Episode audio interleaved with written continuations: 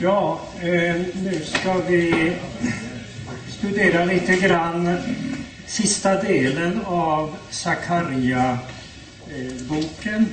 Eh, Och vi hinner kanske inte studera det i, i riktig detalj alltsammans, för då hinner vi inte. För att ni vill ju eh, komma till det sista kapitlet där många har haft funderingar. Vad betyder detta att Herren ska stå med fötterna på eh, Oljeberget som vi sa förut. Man får ju olja av oliver. Men eh, lite bättre översatt är ju Olivberget som det heter också på engelska, Mount of Olives. Olivberget. Men om det är svårt för er att säga Olivberget så, så gör ni inget fel om ni fortsätter att säga Oljeberget om ni så vill. Nå, men jag börjar väl Eh, från början, i, alltså då kapitel 9. Det är kapitel 9 till 14 vi, vi ska tala om. Och ska jag försöka titta på klockan och när jag då ser här, oj, jag kommer nog missa detta med fötterna på Oljeberget. Då kommer jag dra på lite och, och hoppa över en bit. Men jag börjar i alla fall i kapitel 9.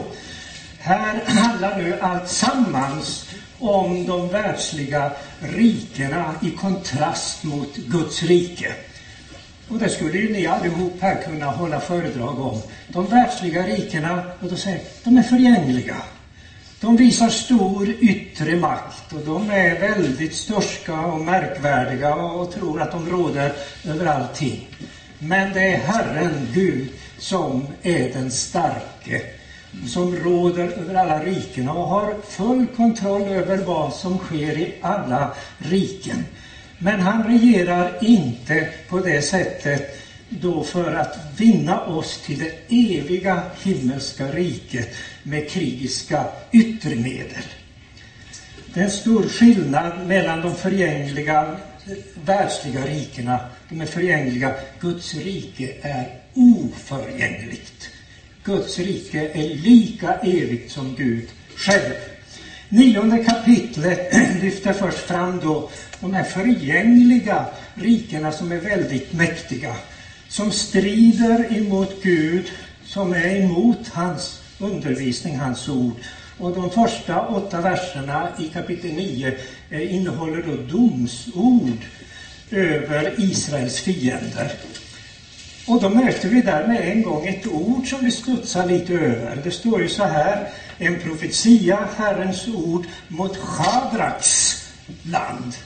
Ursäkta att jag säger Chadrak, men det står så på hebreiska. Men ni får säga Hadrak också, om, om ni vill. Men vad är det för land? Shadraks land. Det står där allra först tillsammans med hotfulla fiender runt om Israel. Och det som är typiskt är ju att det är angrepp runt om från alla håll mot Guds rike.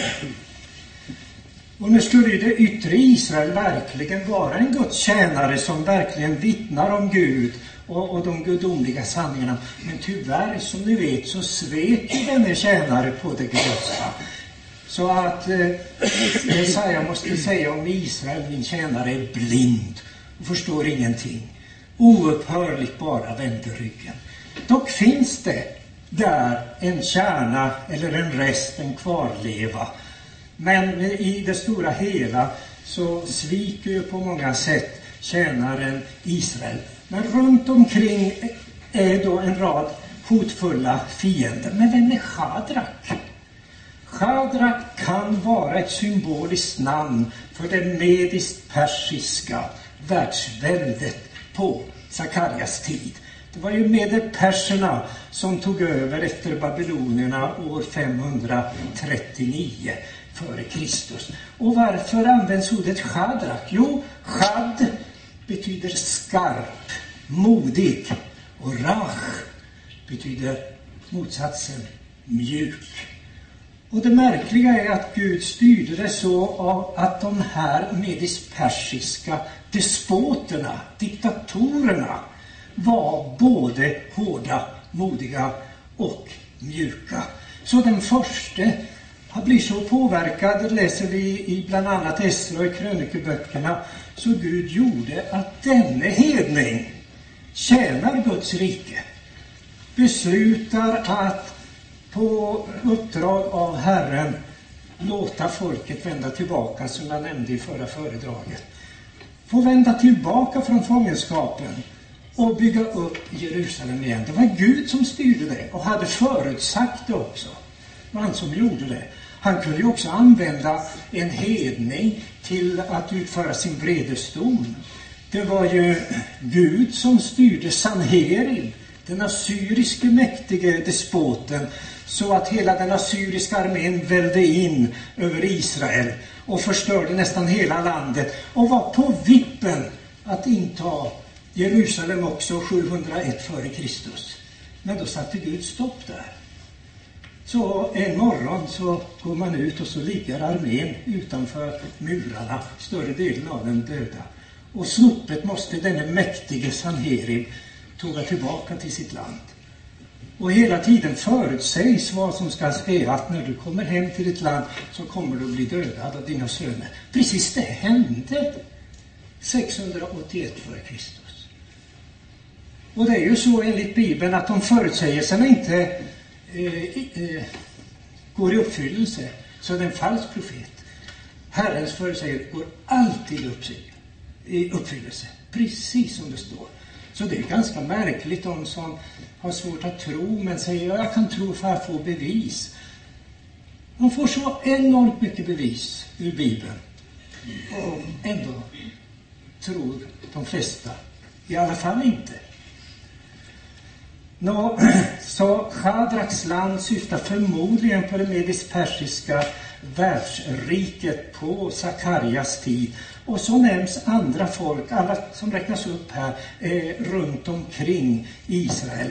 Här nämns då eh, Damaskus och Hamat. Det representerar Syrien, nordväst, i nordväst, Tyrus och Sidon representerar Fenicien i norr och de uppräknade filisterstäderna låg väster om Jerusalem. Israel är alltså omringad av fiender. Men Herren har full kontroll över alla som hotar Guds rike. Det står, han har sitt öga på andra människor såväl som på Israels alla stammar. Står det i vers 1. Ja, men hur ska vi... Det är ju otäckt. Och ändå vet man när vi läser en psaltarpsalm i folkbibeln översatt, hans sköld är runt omkring oss. I andra biblar står det någonting om hans sköld där, jag kommer inte ihåg vad det brukar stå. Men ordagrant står det runt omkring oss, så brukar det inte en sköld vara. Antingen har man ju den här, och då kan få en pil i ryggen och måste skynda mig och vända mig. Och det krävs min verksamhet, att jag hjälper till, att jag vänder mig, att jag gör det, det, detta. Men vad som vill framhållas det är att den är runt omkring. Slappna av. Lita på Gud. Gläd över hans obeskrivlig godhet, han är runt omkring. Och här står det också då att jag ska så upp mitt läger omkring, an, omkring mitt hus mot härar. Ingen förtryckare ska drabba dem längre. Vilket löftesord! Man är rädd, man är hotad. Och det är beskrivet hur illa det, det kan vara. Och det står också då hur Herren ska rädda en rest tillhör honom för alltid. Och därefter kommer då frälsningsprofetian i 9-17 om Messias. Han är ingen krigarkung och ändå så är han vår frälsare och vår starke, vår räddare. Som vi läste redan förut och den kan ni ju väl, den profetian. Han kommer ridande på en åsna från åsninnas fåle. Han är ödmjuk. Och han kommer med frid, med frid till alla folk, står det. Till alla folk. Hedna folken. Fridsrike gäller alla. Hans rike är ett fridsrike. Där i hans rike råder frid. Men det var ju precis det som var profeterat redan till Abraham i första Moseboks tolfte kapitel och tredje vers. I dig ska jordens alla folk, alla släkten bli välsignade. Så vad är problemet då? varför kommer inte alla till himlen? Varför har inte alla frid? Därför att de flesta avvisar denna välsignelse. Avvisar välsignelsen som erbjudes gratis till alla släkten, alla folk. Den sträcker sig långt utöver Israels nuvarande gränser. Ni vet, det finns många som fantiserar att det ska bli ett jordiskt tusenårsrike inom vissa gränser nere i det jordiska Israel. Men vad står det här? Ja, men läs till i vers 10. Det riket sträcker sig från hav till hav och från floden, hur långt då? Till jordens ändar. Till jordens ändar. Och enligt vers 7 ser vi att också en rest av fienderna, de som är så aggressiva emot, ska bli omvända. En rest, en kvarleva. Messias är alltså inte en världslig kung, utan han är ödmjuk. Han kommer i yttre ringhet. Han strider inte med stridens bågar. Han använder sig inte av vagnar ur Efraim och hästar ur Jerusalem. Hur vinner han då segern? Genom sin offerdöd. Hans förbundsblod betyder fångars befrielse. Det vill ju inte vi höra, att vi fångar. Kom ihåg också när Jesus predikar till judarna och säger vi har Abraham till vår far, vi är inte fångar under dem. Och Jesus säger rakt ut, ni har djävulen till er far.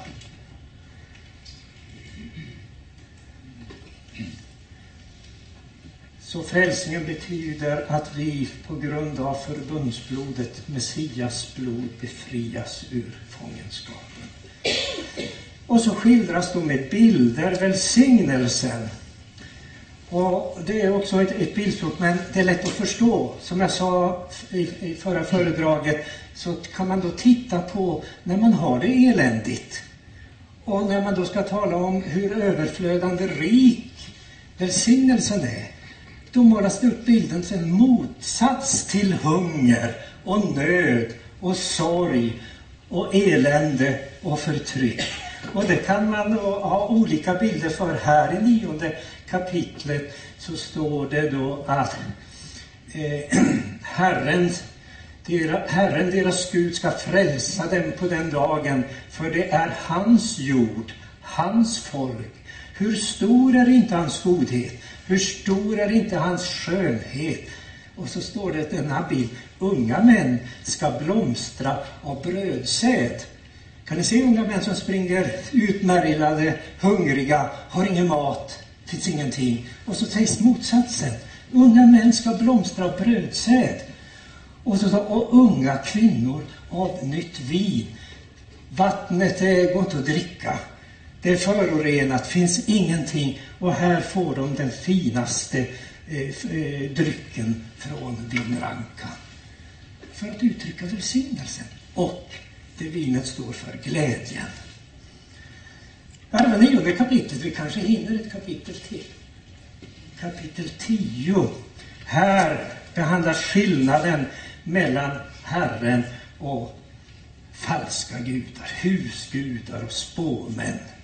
Herren visar sin omsorg genom att ge regn och gröda. Husgudar då? Tänk nu på klimatförstöring. Vad kan husgudarna göra? Inte ett smack. De kommer med lögn, bedrägliga drömmar talar om, tomhet på hebreiska. Hävel. Hävel. Om det vore kallt här inne nu så skulle ni se vad hävel är för någonting. Bibelns ord förklarar sig själva ibland.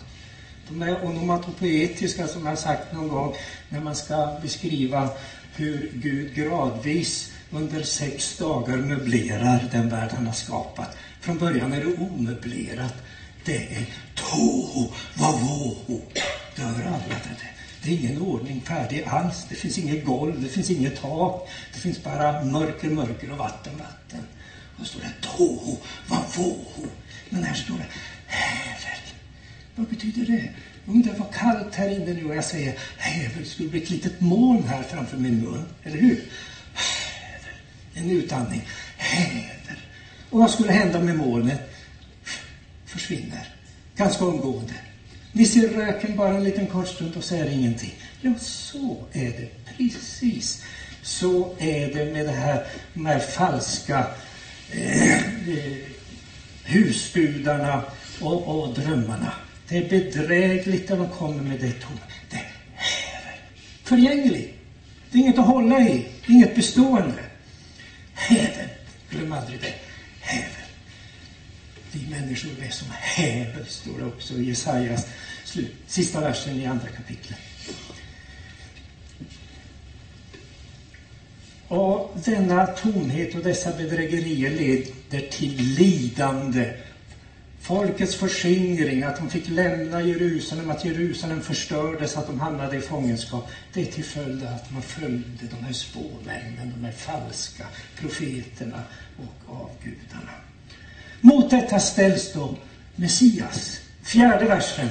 Där bekräftar Sakarja vad tidigare profeter som Jesaja och Mika har sagt. Messias kommer var då ifrån? Han kommer från Juda. Var kom Jesus ifrån? Från Judastam. Och så har då folket, fastän de var så syndiga, så fanns de kvar så att för Messias skulle komma från detta folk. Frälsningen kommer från judarna, kan det stå. Precis som var utlovat. Och vem är han?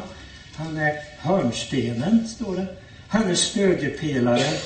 Han är bågen i striden som ger seger. Han är allt vad styresman heter. Och Messias ankomst det innebär något helt annat än gamla förbundet. Gamla förbundet, då menar jag inte förbundet med Abraham, det är inte det gamla förbundet. Det är nådesförbundet som gäller i all evighet, som har fått sin eh, uppfyllelse till fullo genom Messias, Jesus Kristus. Men det gamla förbundet, då menar vi det här som är tvåsidigt. Så Gud ger vissa stadgar och så lovar vissa saker. Om du lyder mig. Om du håller det här, om du gör det. Och vad händer? Man, man säger, ja, ja, oh ja, det ska vi göra. Det ska vi göra. Men man gör, eller man glömde det ganska snabbt. Och man vände ju Gud ryggen, man blev förvånad hur snabbt man kunde vända Gud ryggen. Mose hinner knappt upp på berget där förrän man gör en guldkalv. Och hela tiden så ja, vi hade det bättre i Egypten, vad skulle vi ut här i öknen och göra? Och man sviker och man man avfaller. Det är ett tvåsidigt förbund. Men det nya förbundet med Messias, det är helt ensidigt. Precis som det var med, med eh, Abraham. Det var Gud som var, gick rakt igenom det kluvna offerdjuret. Det var inte tvåsidigt som det, det var med Sinai-förbundet. Och detta nya förbund, det är helt annorlunda. Det är helt villkorslöst precis som vi har formulerat det, rättfärdiggörelsen är villkorslös. Du förklaras inte rättfärdig om du först gör så och så. Om du gör det. Utan du förklaras rättfärdig uteslutande på grund av att Gud är så god och på grund av Kristi förtjänst. Det är hela, hela grunden. Och det kommer fram så tydligt här i också i, eh, i, hos Sakarja.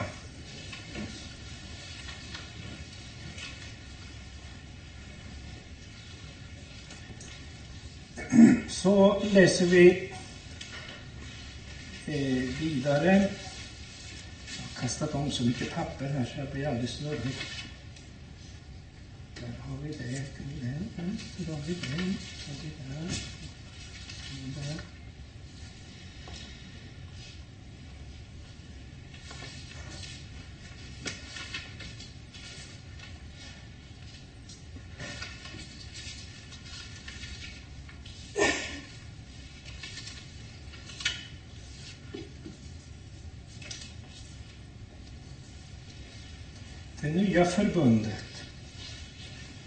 som Gud av nåd instiftar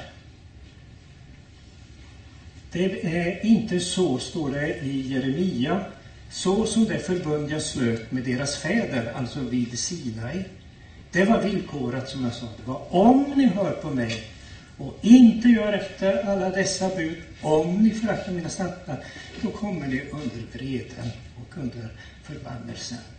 Genom att bryta sina i förbundet hade både Judahus och Josefs hus drabbats av olydnadens följder. Men det nya förbundet, frälsningen genom Messias, erbjuder villkorslös nåd och välsignelse, precis som förbundet med Abraham. Och det gäller alla folk. Alla folk. Således inte bara Judahus, alltså Sydriket, utan också Josefs hus, Nordriket. Det hade ju förts bort ifrån landet redan 722. De tio stammarna i norr. Det ska vara som om jag aldrig hade förkastat dem, står det i vers 6. Jag ska föra dem tillbaka från Egyptens land och samla dem från Assur, vers 10. Egypten, det symboliserar träldom, träldom under världslig makt. Assur, det symboliserar förtryck och fångenskap. Guds frälsningsingripande under gamla förbundets tid, det var ju också helt oförtjänt men gamla förbundet var villkorat. Men Gud grep ändå in oförtjänt. Och det finns en rad förbild, för, förebilder i gamla förbundet för just det nya förbundets villkorslösa frälsning genom eh, Messias. Och nu måste jag skynda mig lite. Nu går jag till elfte kapitlet som handlar om de falska herdarna som förlitar sig på världslig makt istället för på Herren. De förkastar nåden. Och då måste man förstå språket lite grann, för då nämns här inledningsvis Libanons sedrar och cypresser och Barsans ekar, vers 1 och 2. Varför då? Det symboliserar det som är stort i människors ögon. Det symboliserar världslig styrka som de falska herdarna förlitar sig på. Medan Herrens får, som är små och ringa och föraktar sig på, för, förlitar sig på Herren, de misshandlas av de här starka cypresserna, Barsans ekar, de som är stora och starka i sig, i, i sig själva. De kallas här i texten för slaktfår. Och landet har blivit ödelagt genom de falska herdarna. Så sa Herren min Gud så säg till, till Sakarja, bli en herde för slaktfåren. Vers 4. Och i vers 7. Och jag blev en herde för slaktfåren, de olyckliga fåren. Vad betyder det här? Jo, Sakarja får nu träda fram som en representant och förebild för Messias. Han får uppdraget att bli en herde för slaktfåren. Vad ska han då göra? Han ska ena folket under en enda herde i ett broderskap. Med herdestaven enhet och herdestaven nåd, står det. Men Sakarja blir inte hälsad med glädje, utan han möter motstånd, precis som Messias. Nåden som räcks till alla människor som en fri gåva blir i stor utsträckning avvisad. Och så står det, så tog jag min stav nåd och bröt sönder den för att upplösa förbundet som jag hade slutit med alla folk. Vers 10.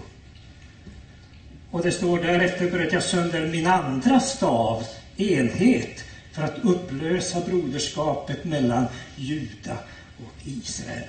Alltså den gemenskap och den enhet under en enda herde, den vill man inte veta av. Man förkastar nåden, otron, som det enda som fördömer. Och det här hade ju hänt långt tidigare. Och 900 år före Sakarias tid, vem blev det då? Det var Mose som fick motta Guds undervisning. Mose sa redan detta. Se, sa Mose, när du har gått till vila hos dina fäder, det var Herrens ord till Mose, kommer detta folk att resa sig och trolöst följa främmande gudar i det land dit de kommer. De kommer att överge mig och bryta det förbund som jag har slutit med dem. Läser vi i 5 Mosebok 31, 16, alltså strax innan Mose dör. Så det var precis vad som hände. Också denna förutsägelse stämmer precis. Och Jesaja, till Jesaja sa Herren, även om ditt folk Israel vore som havets sand, så ska bara en rest av det vända om. Förödelse är beslutad. Jesaja 10, 22. Det är ganska märkligt hur man mot sådana här klara bibelord kan gå ut och lära att det ska bli en allmän judaomvändelse mot slutet. Det står, ni vet, en, en feltolkning av en vers där det står så ska hela Israel bli På så vis. Inte, inte därefter ska alla Israel eh, eh efter köttet eh, bli omvända. Utan texten säger tyvärr bara en rest ska vända om omvändelsen. Så skriver Sakarja, inom en månad gjorde jag slut på tre av herdarna. Så bör man nog kanske översätta lite bättre än vad vi har gjort. Tre av herdarna. Jag blev otålig på dem och det i sin tur fick motvilja mot mig. Då sa jag till fåren, jag vill inte vara er herde längre. Vers 8 följande. Jämför med Jesu ord om folkets herdar. Ve er skriftlärda och fariser, era hycklare, ormar, huggormsyngel. Hur ska ni kunna undgå att dömas till Gehenna? Matteus 23. Och Jesus säger Jerusalem, Jerusalem, du som dödar profeterna och stenar dem som är sända till dig. Hur ofta vill jag inte samla dina barn så som hönan samlar sina kycklingar under vingarna. Men ni ville inte. Nu ska ert hus lämnas åt er själva. Så på samma sätt som Sakarjas herdetjänst föraktades genom att värderas till 30 siklar silver och han blev ju senare mördad mellan templet och altaret. Så skulle Messias förkastas och hans liv värderas till 30 siklar silver. Konsekvenserna av att förkasta den gode herden blir att de istället för en oduglig herde som överger jorden inte söker upp en, he, en herde som inte söker upp det förlorade, inte heller det sårade. En sån oduglig herde får man. Och kapitel 11 slutar med ett V. Precis som Jesus sa, V er. Här, V, den oduglige herden som överger jorden. Och nu närmar vi oss detta med Herren med fötterna på Olivberget. Kapitel 12. Där står det, det blir ett massivt slutangrepp mot Guds folk. Och kapitel 14, där det kommer med slutdomen när Herren stiger ner till, till eh, den slutliga befrielsen och slutdomen, så nämns det återigen om detta slutangrepp. Och som vi sa tidigare idag, så detta slutangrepp har att göra med att evangeliet tystnar mer och mer. Och utan evangeliet så får Satan full rörelsefrihet. Jordens alla folk ska församla sig mot henne, alltså mot Guds rike, Guds Jerusalem. Det här känner vi igen från andra bibelböcker. Hesekiel till exempel förutsäger detta slutangrepp från Gog och Magog i Hesekiel 38-39. Uppenbarelseboken 20 nämner samma sak. Det är Herren som styr och låter denna vredesdom komma.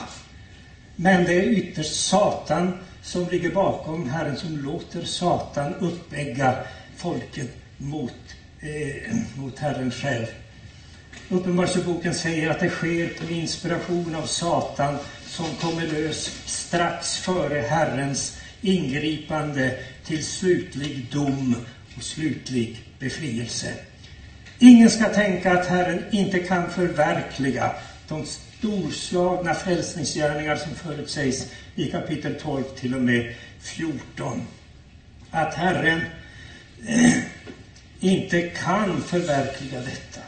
Han är ju universums skapare, hela världens herre och han känner varje människas ande, står det.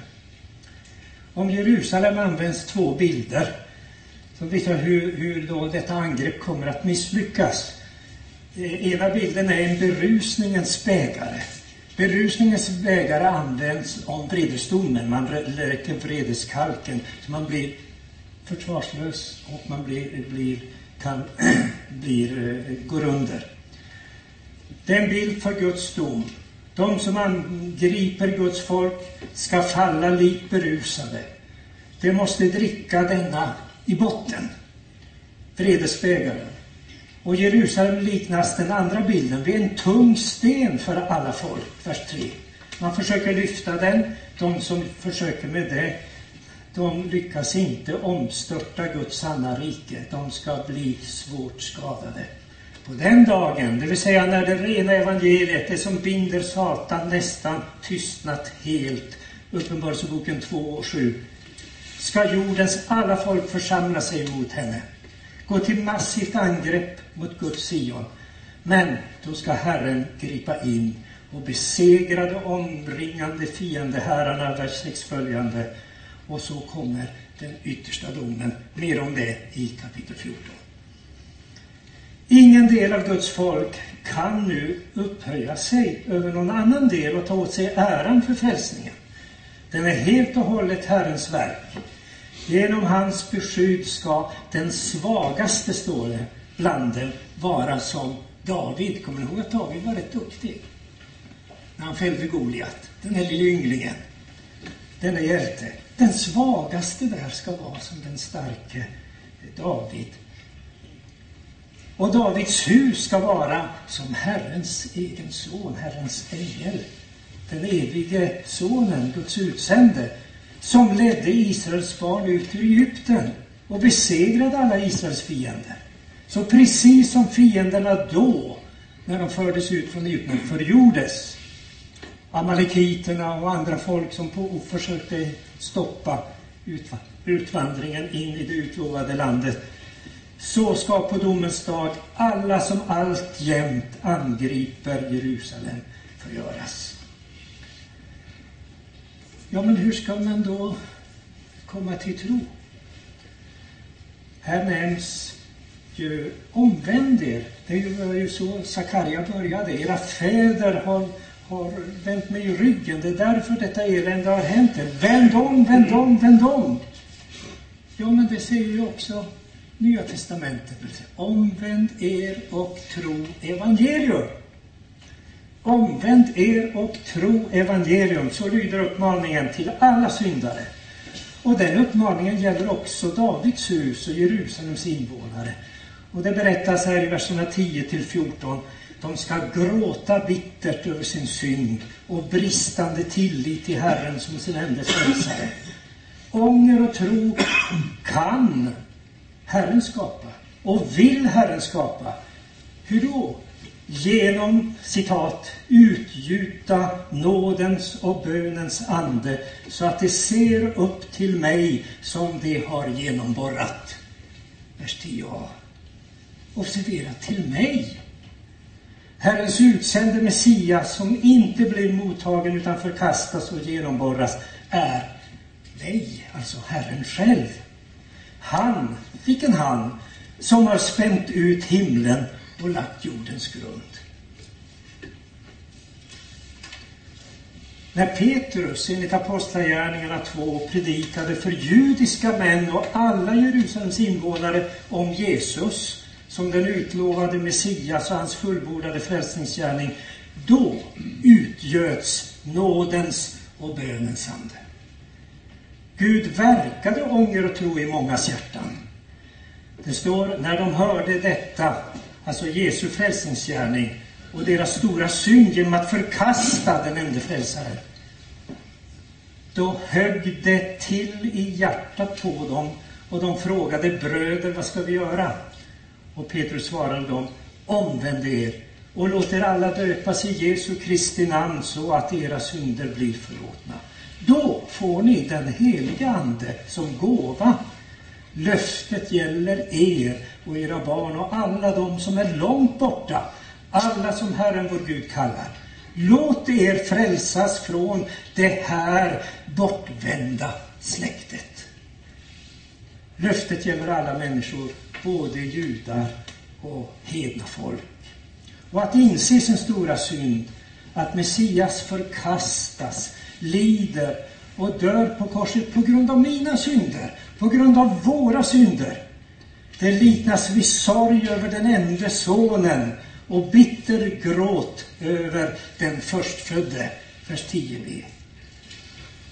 Och här nämns liknelsevis landets stora sorg när den fromme kung Josia dödades vid Megiddopasset år 609 f.Kr. Det är ju så typiskt hur man anknyter till konkreta saker runt omkring och det som nyligen det, och det som har hänt, som alla kände till och som beskrivs så här i Andra krönikboken 35. Alla sångare och sångerskor talade om Josia i sina sorgesånger och gör det än idag. När Jesus förkastades och fördes bort för att korsfästas, då skriver Lukas, en stor skara ur folket följde honom. Sen tillägger han, även kvinnor som sörjde och grät över honom. Varför gör han det? Jag vet inte, men jag funderar på om inte är Sakarja som kommer in i bilden här, just det här stället vi läser nu, för det står det landet ska sörja, var släkt för sig. Och så nämns det särskilt, även kvinnorna sörjde. Står det just där. När vi är framme vid 13 hinner vi med det? Ja, det måste ju rening från synden. kan vi väl inte gå förbi. Rening från synden genom den sanne herden. Messias frälsningsgärning betyder rening från synden. Och den behöver vi alla. Också Davids hus, också Jerusalems invånare. Det ångrande erbjuds, vad står det? En öppen källa till rening från synd och orenhet. 13.1. Jesaja säger om Jerusalems och Judas invånare, ni har övergett Herren, föraktat Israels helige, vänt honom ryggen. Hade inte Herren Sebot lämnat kvar en liten rest åt oss, då hade vi blivit som Sodom. Vi hade liknat Gomorra. Hör Herrens ord, ni Sodoms förstar. Lyssna till vår Guds undervisning, du Gomorra folk. Invånarna i Guds sanna rike lyssnar lyssnar till den enda sanne Gudens undervisning och inte till falska profeter och avgudar. Och om detta rike säger Herren genom Sakarja, jag utrotar avgudarnas namn ur landet så att man aldrig mer ska minnas dem. Även profeterna och den orena anden ska jag ta bort ur landet, vers 2. I Guds sanna rike finns inga falska profeter, men de finns i det yttre Jerusalem. De finns i det yttre Israel. Det vimlade av dem. Av falska företrädare eh, som skulle vara Guds tjänare men inte var det. Guds sanna rike, där finns inga falska profeter. Alla ska bekänna mig, står det, från den minste av dem till den störste, säger Herren. Och det som är grunden för denna syndaförlåtelse, det är att Herren låter Messias, den gode herden, ställföreträdande drabbas av straffet. Straffet för alla människors synd. Hur står det i vers 7? Jo, svär upp mot min herde, mot den man som står mig nära, säger Herren Sebaot. Slå herden så att fåren skingras, för jag ska vända min hand mot de små. Och ni minns vad som hände. De försvann, de skingrades allihop. När Jesus hade gripits i ett semane och Messias står Herren nära. Ja, han är ett med Herren som hans unike son, som den utsände, Herrens ängel, som, som betyder utsänd av Herren särskilt. Jesus säger, jag har inte kommit eh, av mig själv, jag är den utsände. Jag kunde lika gärna översätta, jag har inte kommit av mig själv, jag är Herrens ängel. Jag är Herrens utsände. Han har sänt mig. Och då blir de ju rasande. Vem tror du att du är? Han bekräftar, jag, jag och Fadern är ett. och kan inte tro vad jag säger till så tro för gärningarnas skull. De var ju där, hans gärningar.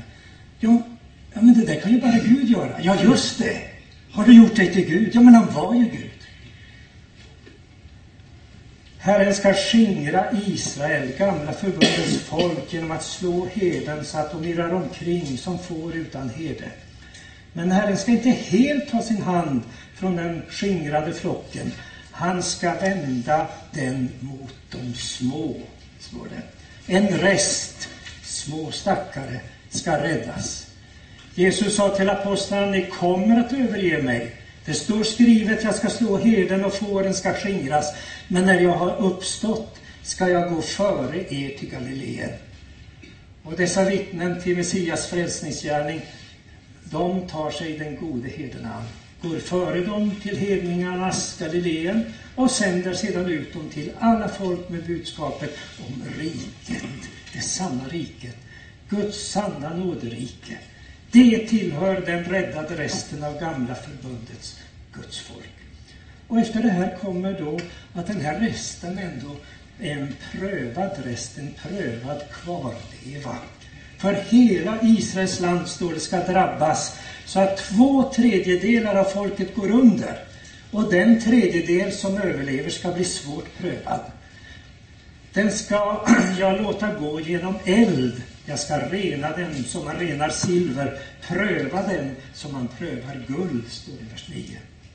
Och de som inte bortrensas som slagg i den här reningen, de är mitt folk.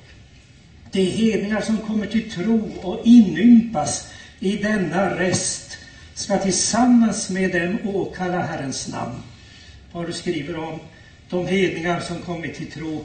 På den tiden var ni utan Kristus, utestängda från medborgarskapet i Israel och utan del i förbunden med deras löften ni var utan hopp och utan Gud i världen, men nu, genom Kristus Jesus, har ni som tidigare var långt borta kommit nära genom Kristi blod.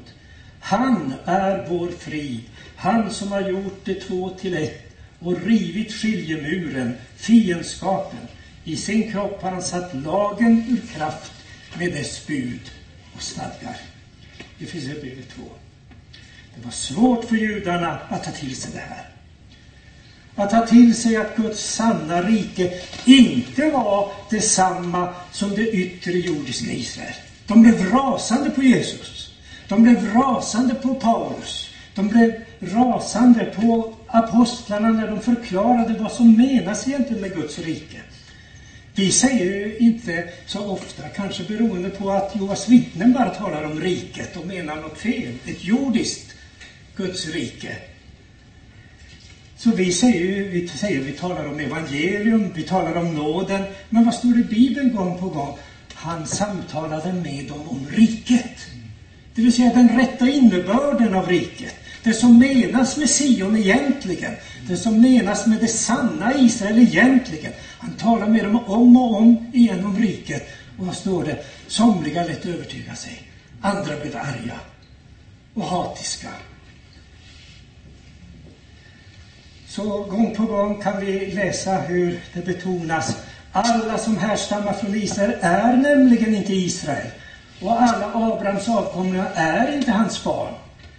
Och han försökte övertyga dem om det som tillhör Guds rike. Men några förhärdade sig ville inte tro och talade illa om vägen. Det vill säga om Messias som den enda vägen, den enda frälsaren in i Guds rike. Han sa till Efeserna när, när han mötte dem för sista gången, kommer ni ihåg det? Ganska gripande och det är nästan som man gråter, precis som de som tog av, avsked av Paulus. Då, nu får vi inte se dig mer längre här i världen. Då säger den uppgift jag fått av Herren Jesus, det är att vittna om Guds nåds evangelium. Och nu vet jag att ni aldrig mer kommer att se mitt ansikte. Alla ni som jag har gått omkring hos och predikat. Vadå? Fyll i! Vad står det? Riket! Va? Nu börjar det klarna för oss. Det här är ju otroligt viktigt. Alla som jag har predikat riket för.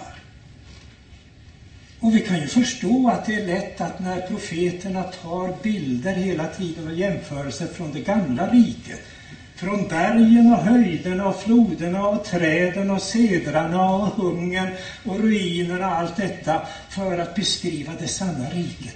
Ja, ja, det är ju det. det det är ju det det handlar om. Det är frågan om, om ett jordiskt rike.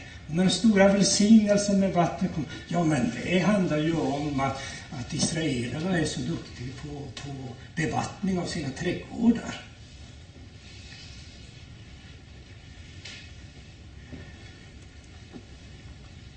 Jesus sa till sina lärjungar när han satt på Olivberget och lärjungarna var ensamma med honom. Detta evangelium vad sa han sen?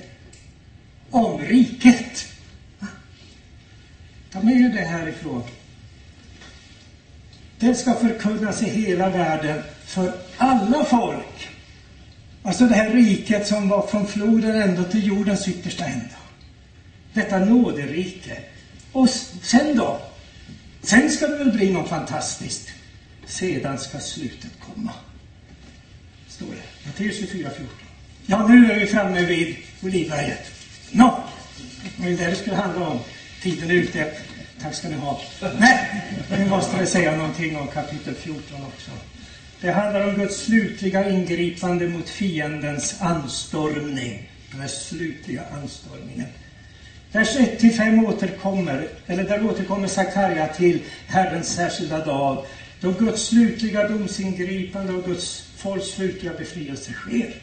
Det jordiska Jerusalem förblir inte för evigt. Det intas och plundras på grund av det stora flertalets ständiga upproriskhet mot Herren. Och det hade ju skett flera gånger. Och det, eh, vi såg hur assyrier och babylonier och, och, och, senare eh, andra världsriken angriper. Till slut kommer romarna och till slut, slut så, så läggs Jerusalem också i ruiner och templet precis som Jesus hade förutsagt. Men strax före den slutliga befrielsen av Guds sanna folk så ska, som vi redan har sett, ett slutligt våldsamt angrepp ske från alla hedna folk. Och det står jag ska samla alla hedna folk till strid mot Jerusalem. Halva staden ska föras bort i fångenskap, vers 2. Sen ska Herren gå ut i strid mot dessa hedna folk och rädda den troende kvarlevan. Herren ska synligt gripa in och stå med sina fötter på Olivberget, vers 4, och därmed visa vem är Herre över både himmel och jord. Och man kan ju här, om jag går till eh, vad kan menas med detta att stå med, med, på Olivberget? Amos 9.8 där står det till exempel det var inte det jag tänkte på, men det kunde man också läsa. Herren Guds ögon är emot detta syndiga rike och jag ska utplåna det från jordens yta. Ändå vill jag inte utplåna Jakobs hus helt, säger Herren. Det gäller alltså hur eh, eh, eh, det gamla, gamla förbundets gudsfolk kallas här för det syndiga, syndiga eh, riket. Men i Jeremia 46 måste jag också få läsa. Där står det så här i 18 versen. Så sant jag lever, säger kungen. Det vill säga det är han som är herre över allt. Herren Sebot är hans namn. Som Tabor bland bergen, som Karvel vid havet ska han komma. Alltså, har ni varit där och sett att de två stora bergen, när man tittar, om man bortser från Olivberget alldeles vid Jerusalem, det är ju väldigt upphöjt och stort över Jerusalem. Men så finns det två berg till som sticker upp. Och det är Tabor och så är det Karmel där. Precis så, så ska Herren där visa sin makt. Precis som de här bergen står över, över allt annat. Men varför då på Olivberget? Olivberget, där hade Messias efter fullgjord frälsningsgärning uppstigit till himlen. Inte sant? Han lyftes upp, står det, och ett moln tog honom ur deras åsyn. Och så stod där två män i vita kläder plötsligt och lovade de församlade lärjungarna, denne Jesus som togs upp från er till himlen, han ska, vadå? Komma tillbaka, hur då? Han ska stå på, på lite. På samma sätt som ni såg honom stiga upp till himlen. Och när Jesus undervisade om framtiden och den yttersta dagen, då lovade han, Människosonen ska komma. Han ska komma på himlens moln med stor makt och härlighet. Precis som Daniel hade förutsagt och hade sett i en. En som liknade Människoson kom med himlens skyar. Åt honom gavs makt och ära och rike. Hans välde är ett evigt välde som inte ska ta slut och hans rike ska inte förstöras. Nu är det slut med alla världsliga riken. Nu kommer han, nu står han stor. Jag vet inte om, om bilden av honom ska vi se som en Messias som står där och är i, vad ska vi gissa då, 100 meter stor. Hon tänker på gestalten där i Rio de Janeiro. Där. Här är han, precis, nu är han tillbaka och råder över alla världsliga riken och nu kommer den slutliga domen. Hans återkomst betyder evig dom över alla avfälliga och evig frälsning för sitt sanna folk, den troende resten i vilken människor från alla stammar, språk, länder och folk har inympats. Och den här dagen är omvälvande. Det blir jordbävningar, precis som Jesus har beskrivit här. Det kommer att, att skaka, för markera just att allt det här världsliga som vi vill lita på, det skakar och går under helt och, hållet. Och, och, folk blir förskräckta och, många kommer upp i andan vid allt elände som de ser. Och här står det, jorden bävar så att Olivberget klyvs mitt i tu. Och det betyder att Guds fiender drabbas av Guds dom. Men den troende resten räddas undan genom den dalklyfta som bildats. Ni ska fly ner i, dalen mellan mina berg, för dalen mellan bergen ska sträcka sig till Asal. Ni ska fly som när ni flydde för jordbävning på Juda kung Josias tid. Då ska Herren min Gud komma och alla heliga med, med dig. Ni kan ju tänka er hur förskräckta människor blir vid jordbävningar, även när det är lite skakningar. Vi sätter på TV, va? det börjar skaka lite grann och, och, och det händer. Här är det något oerhört. Men den utvalda resten, det behöver inte vara orolig, de blir räddade. De kommer inte att gå under genom den här slutliga katastrofen, den här eh, eh, undergången av jorden. Och de kommer att föras in i det himmelska eh, riket.